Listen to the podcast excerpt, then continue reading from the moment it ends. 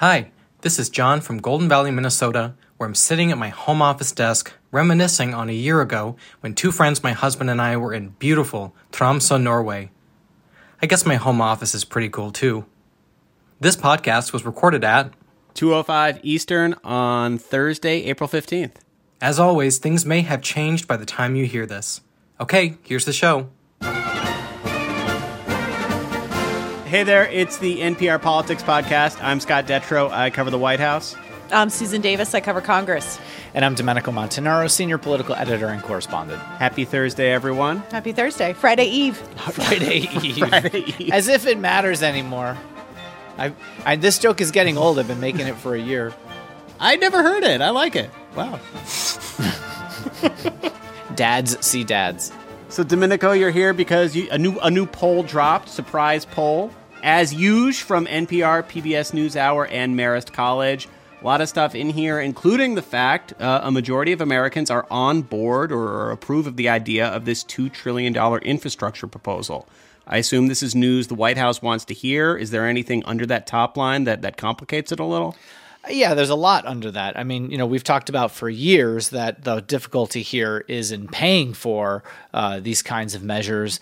And, you know, they certainly do not agree, uh, Republicans, Democrats, independents, on what they want to pay for. In fact, they don't believe that there are a lot of things that Biden has proposed that they're in favor of in these pay fors. Um, you know, the most popular thing is taxing people who make more than four hundred thousand dollars a year. Mm-hmm. Almost everything else um, is uh, is tough. Is tough to get to get through. You know, um, Republicans and independents, for example, very much against um, raising the corporate tax rate above what it is at 21%, even though it had been 35% before Trump's uh, tax cuts. So that's going to be a tough sell. We know that there's Democrats who uh, are not totally on board with that in Congress. So there's going to have to be um, some real thinking about ways to pay for this thing.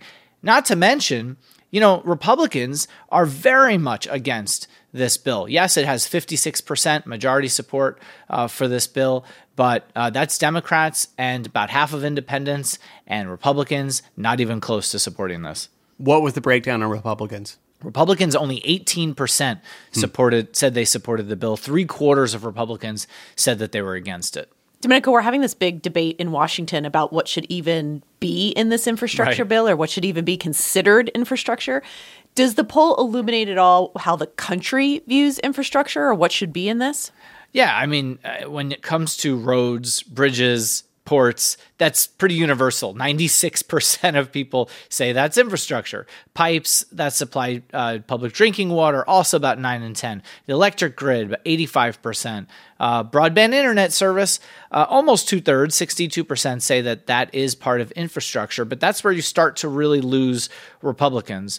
Um, Long term health care still has majority support, 58%, but again, Republicans not on board with that.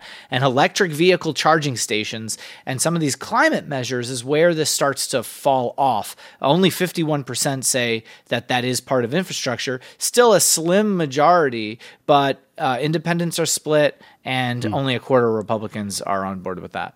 When you look at projects like this, right, I feel mm. like I feel like public opinion can shift quickly depending on who gets the upper hand in the framing of the conversation. Biden is yep. making this pitch that these are long overdue projects that are needed for the U.S. to compete, to, to be healthy economically. Republicans are saying this is way too broad. You're taking all the liberal wish list things and putting them into one package. Sue, Republican lawmakers seem to have not been too swayed or too threatened by this ongoing theme from Biden that bipartisan means things that most of the country wants. My policies are popular, so therefore I don't care if you vote for them. Do you see a poll like this changing that? You know, not really, but I think there's a couple things happening in real time on the Hill. You know, you do have a group of Republicans, especially in the Senate, uh, moderate Republicans, who are still really trying to work with the White House, especially on this infrastructure question. You have Republicans like Shelley Moore Capito of West Virginia and Mitt Romney saying that they would be willing to support an infrastructure bill and might be even offering their own counter proposal of the six to eight hundred billion dollar range, is what we're hearing. The thing is, is that Democrats just don't really honestly seem all that interested in compromising with Republicans this time around. I think that they see paths where they have votes where they can do it without them. Uh, I think that they want to go bigger and bolder than Republicans want to go because they see that as potentially the path to holding on to their majorities in Congress. And, you know, when we talk about sort of who's incentivized to compromise right now, I don't actually see much incentive for Democrats to compromise, regardless of what polls say, as long as they believe they have the votes to do what they want to do and they think it's the right thing to do. Yeah, I mean, if they can get it passed, I mean, that's sort of the name of the game, right? And, you know, Scott, to your point about the argument being made, Democrats do start in a hole. You know, I was talking to the pollsters a little bit about this and the fact that, you know, the idea of government doing more uh, outside of emergencies has been wildly unpopular for a very long time.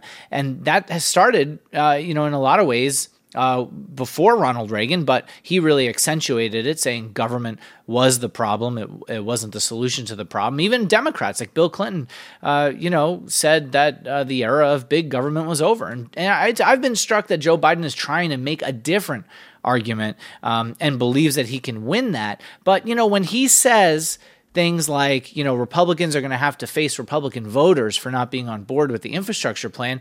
When you look at these numbers, Republican elected officials are perfectly happy to go face yeah. Republican voters. I think the problem Republicans have is with independents. On almost everything, yeah. they're, you know, they are out of step with independents. They need them in presidential elections and they need them especially in the suburbs if they want to win back the House next year. All right, we're going to take a quick break. When we come back, a little bit more about this poll, and we're going to look at a story that Sue, you did about how the Republican Party is really reframing itself on a lot of big picture ways in this post Trump period. This message comes from NPR sponsor Hint fruit infused water with no calories or sweeteners. Hint water comes in over 25 flavors. The watermelon water actually tastes like watermelon. The blackberry water tastes like blackberries. Hint is water with a touch of true fruit flavor. You can get Hint water at stores, or you can have it delivered directly to your door. When you buy two cases, you'll get a third case free and free shipping. Visit drinkhint.com and use promo code NPR at checkout. Whether you're looking to discover a new series to binge, find your next great read, or check out that movie everyone's talking about, NPR's Pop Culture Happy Hour podcast is your guide to all things entertainment. Every weekday, we keep pop culture in high spirits. Listen now to the Pop Culture Happy Hour podcast from NPR. We are back. And Sue, before we talk about your reporting, Domenico, one other thing I wanted to ask about. You know, the other week, you and I were on the podcast talking about the latest twist and turn in the ongoing grievance culture wars. And that is the Republican backlash to companies and sports leagues taking a stand on these, these bills in Georgia and elsewhere, putting more restrictions on voting. How do people feel about this?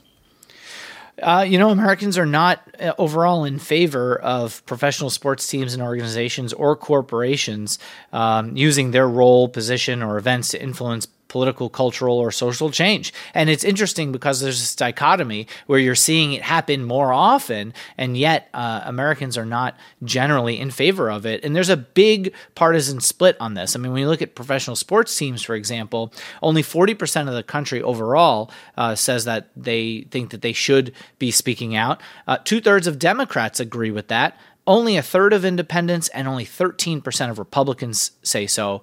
Uh, when it comes to corporations, it's just 36% of Americans overall who think that they should be speaking out. And, you know, interestingly, it's only half, about half of Democrats who agree with that. Uh, and again, a third of independents and only 17% of Republicans. So, Sue, on the topic of grievances, yeah. you know, um, President Trump obviously lost the presidential election last year. We have established that fact in this podcast, but a lot of shifts in who voted for him made Republicans feel a little more optimistic than they may be expected to going into the election. And you have been reporting on what looks like it could be the beginning of a big realignment of how the parties uh, present themselves and the ways that Republicans are really working to court working class voters. Yeah. Uh, I mentioned grievance because cultural grievances are a big part of it. But but let's before we get to that, let's start with how we're defining working class voters. Yeah, I mean, it's a great question. It's and, and, I don't have an easy answer for you. And it's because even people that study the working class and the working class vote say there's no perfect metric. A lot of times when we talk about it on NPR and sort of the, the broadly accepted metric is educational standards, people with college degrees and without. That's obviously a very imperfect metric because a lot of people that don't go to college go off to make lots of money and are not considered working class people. We also look at income, right? Income thresholds tend to be part of that too. And the intersection of the two. There's also how you see yourself. You know, a lot of people are may be working class by sort of how much they make, but they might view themselves as middle class. They might not self-identify that way.